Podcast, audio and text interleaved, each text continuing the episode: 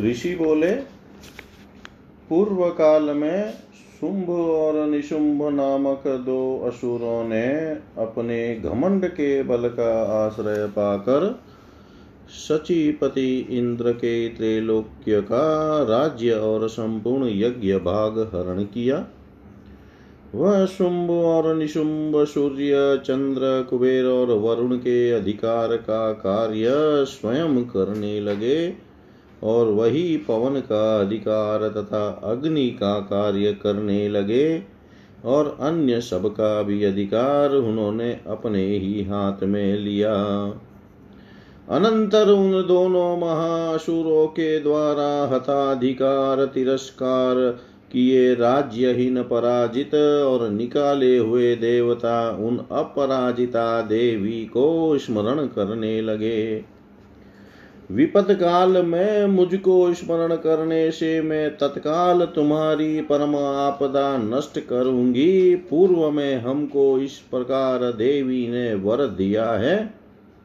इस समय घोर विपद उपस्थित है, अतएव सम्यक रीति से उनकी ही शरण लेनी चाहिए। देवता इस प्रकार बुद्धि स्थिर कर पर्वतों में, शिरोमणि हिमालय पर्वत में जाय, उन विष्णु माया की स्तुति करने लगे।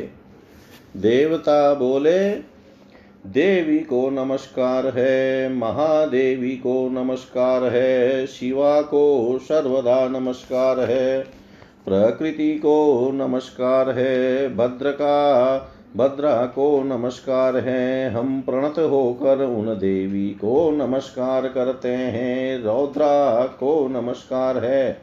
नित्या, गौरी और धात्री को बारंबार नमस्कार है। जगत की प्रतिष्ठा और कृत्या को नमस्कार है। उन प्रकाश रूप, चंद्र रूप और परमानंद रूप देवी को सदा नमस्कार करते हैं।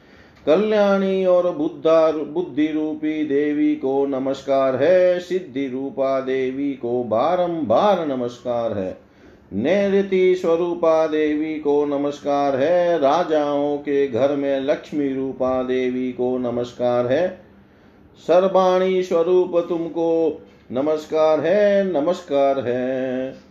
दुर्गा, दुर्गपारा, सारा, सर्वकारिणी, ख्याति, कृष्णा और धूम्र स्वरूपा देवी को हम सदा नमस्कार करते हैं। जो अत्यंत सौम्य और अत्यंत रौद्र है, इन देवी को हम अति विनय सहित बारंबार नमस्कार करते हैं। जगत की प्रतिष्ठा रूप देवी को नमस्कार है।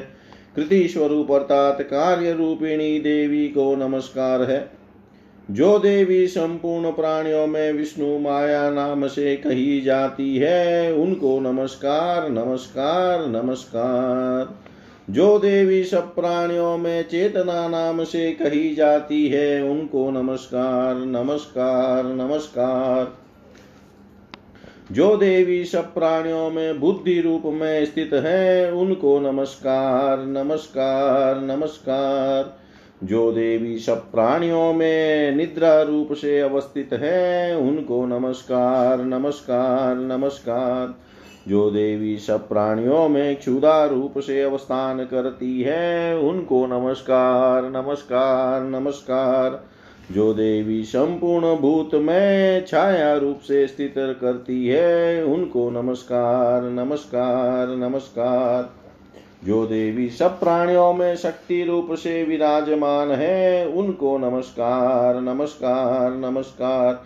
जो देवी सब प्राणियों में तृष्णा रूप से वास करती है, उनको नमस्कार नमस्कार नमस्कार। जो देवी सब प्राणियों में क्षांति रूप से स्थित है, उनको नमस्कार नमस्कार नमस्कार। जो देवी सब प्राणियों में जाति रूप से विराजित है, उनको नमस्कार नमस्कार नमस्कार। जो देवी सब प्राणियों में लज्जा रूप से निवास करती है, उनको नमस्कार नमस्कार नमस्कार। जो देवी सब प्राणियों में शांति रूप से स्थित है, उनको नमस्कार नमस्कार नमस्कार। जो देवी सब प्राणियों में श्रद्धा रूप स्थित है, उनको नमस्कार नमस्कार नमस्कार। जो देवी सब प्राणियों में कांति रूप से अधिष्ठान करती है, उनको नमस्कार नमस्कार नमस्कार। जो देवी सब प्राणियों में लक्ष्मी रूप से वास करती है, उनको नमस्कार नमस्कार नमस्कार। जो देवी सब प्राणियों में धृति रूप से स्थित है, उनको नमस्कार नमस्कार नमस्कार। जो देवी सब प्राणियों में वृत्ति रूप से विराजमान है, उनको नमस्कार नमस्कार नमस्कार। जो देवी सब प्राणियों में स्मृति रूप से स्थित है, उनको नमस्कार नमस्कार नमस्कार। जो देवी सब प्राणियों में दया रूप से अवस्थान करती है, उनको नमस्कार नमस्कार नमस्कार।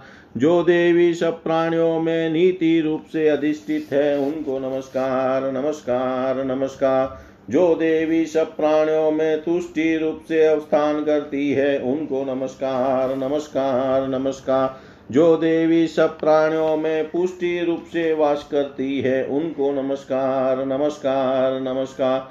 जो देवी सब प्राणियों में मातृ रूप से स्थित है, उनको नमस्कार नमस्कार नमस्कार। जो देवी सब प्राणियों में भ्रांति रूप से अवस्थित है, उनको नमस्कार नमस्कार नमस्कार। जो देवी संपूर्ण इंद्रियों की और सब प्राणियों की अधिष्ठात्री है तथा जो सब प्राणियों में व्याप्ति रूप से विद्यमान है, उनको नमस्कार नमस्कार नमस्कार। जो चैतन्य रूप से समस्त जगत में व्याप्त होकर अवस्थिति करती है, उन देवी को नमस्कार नमस्कार नमस्कार। पूर्व काल में पूर्व काल में हमने अभिष्ट लाभ करके जिनकी स्तुति की है देवराज इंद्र ने जिनकी बहुत दिनों सेवा करी है और जो मंगल के समूह का कारण है, प्रचंड देतियों से पीड़ित होकर हम इस समय जिन ईश्वरी को नमस्कार करते हैं। भक्ति नम्र शरीर होकर हमारे स्मरण करने पर जो तत्काल हमारी संपूर्ण विपद नष्ट करती है। वह ईश्वरी देवी हमारा सब प्रकार मंगल करे और संपूर्ण विपत्तियों का नाश करे। ऋषि बोले, हे नृपनंदन, देवता लोग इस प्रकार स्तुति कर,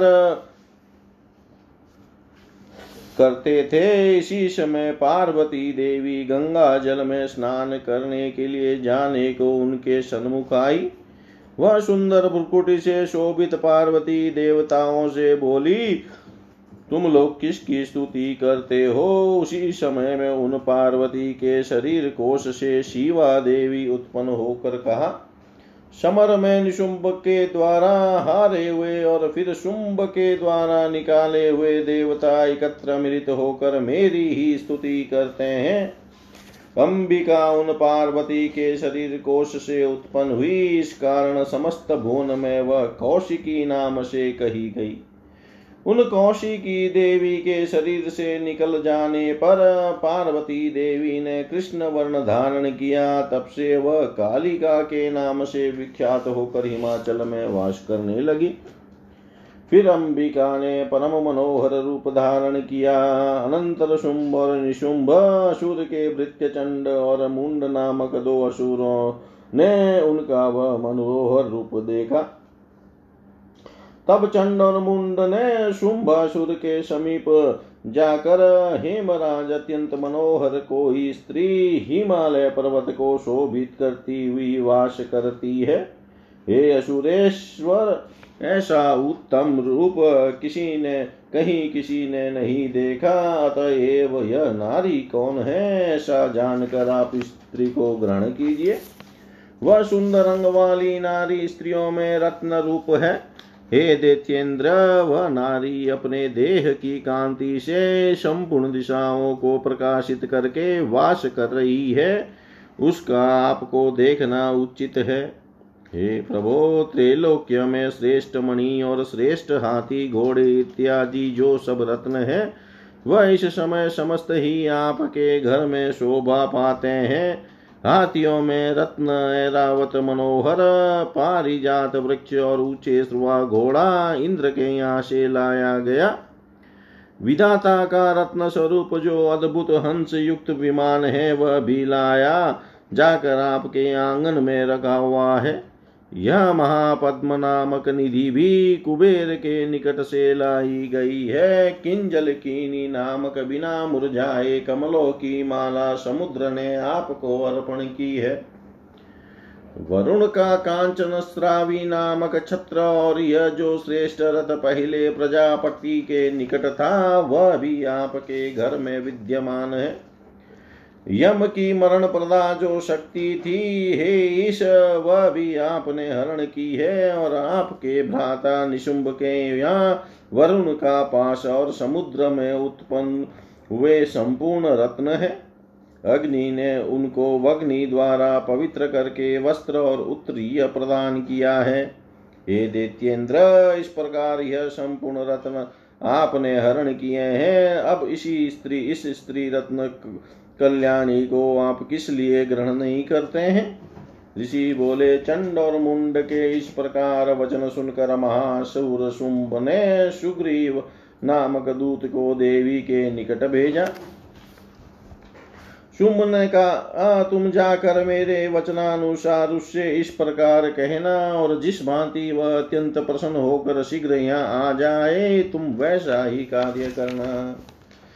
अत्यंत शोभायमान पर्वत प्रदेश में जहाँ पार्वती स्थित थी वह दूत उस स्थान में जाकर मधुर वचनों के द्वारा उनसे कहने लगा, दूत बोला, हे देवी, दैत्येश्वर शुंभ त्रैलोक्य के परमेश्वर है, उन्होंने ही तुम्हारे निकट मुझको दूत बनाकर भेजा है। इसी कारण मैं इस स्थान में आया हूँ। समस्त देवताओं में उनकी आज्ञा अटल है। उन्होंने सब देवताओं को जीत लिया है। अब उन्होंने मुझसे जो कहा है, वह सुनो। उन्होंने कहा है, वह यह संपूर्ण त्रैलोक्य मेरा है। समस्त देवता भी मेरे वशीभूत और अनुगत है। मैं ही पृथक पृथक समस्त यज्ञ भाग भोजन करता हूँ, और त्रिलोकी में जितने सुंदर रत्न है, सो सब मेरे वश में है, और संपूर्ण गज रत्न तथा इंद्र का वाहन ऐरावत है। सो भी मैंने हर कर ले लिया है, और समुद्र के मथने से निकला हुआ जो ऊँचे श्रवा नामक अश्वरत्न है, उसको भी देवताओं ने प्रणाम पूर्वक मेरे अर्पण किया है। अन्य अन्य जो सब रत्न देवता गंधर्वता सर्पों के थे हे शोभने, इस समय वह सब मेरे ही हैं।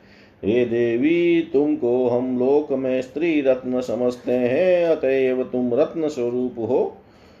तुम हमारे घर चलो, क्योंकि इस समय हम ही रत्नों के भोगने वाले हैं। हे चंचल कटाक्ष वाली, मुझे वा मेरे बड़े पराक्रमी छोटे भाई निशुंभ को भजो क्योंकि तुम रत्न स्वरूप हो। मेरे, मेरी भजना करने से तुम अतुलनीय परमेश्वर्य को प्राप्त होगी। यह सब बात बुद्धि पूर्वक विचार कर मेरी भजना करो। ऋषि बोले वृत्त दूत के इस प्रकार कहने पर जो इस जगत को धारण कर रही है, वह भगवती भद्रा, दुर्गा देवी, गंभीर और गुड़ भाव से कुछ एक हंस कर कहने लगी। देवी बोली, हे दूत, तुमने सत्य कहा। इस तुम्हारे कहने में कुछ भी मिथ्या नहीं है। शुंभ त्रैलोक्य के अधिपति और निशुंभ भी उनके ही समान है, इसमें संदेह नहीं। किंतु मैंने जो पूर्व में एक प्रतिज्ञा की है, उसको इस स्थल में कैसे मिथ्या करूँ? मैंने अल्प बुद्धि के वश होकर जो प्रतिज्ञा करी है, वह सुनो। जो पुरुष मुझको युद्ध में जीत लेगा, जो मेरे अभिमान को तोड़ेगा, और जो पुरुष संसार में मेरे समान बली होगा, वही मेरा स्वामी होगा। अब महासुर शुंभ विवाह निशुंभ आवे, उनमें जो समर्थ हो, वह मुझको जीत कर शीघ्र विवाह कर ले। विलंब का क्या प्रयोजन है?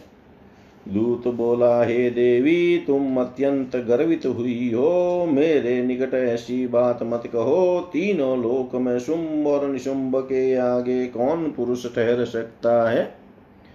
शुंभ अथवा निशुंभ की बात ही दूर रहे। उनके अनुचर अन्य अन्य दैत्यों के सन्मुख देवता मिलित होकर भी स्थिर नहीं रह सकते। फिर तुम अकेली स्त्री होकर किस प्रकार स्थिर रहोगी?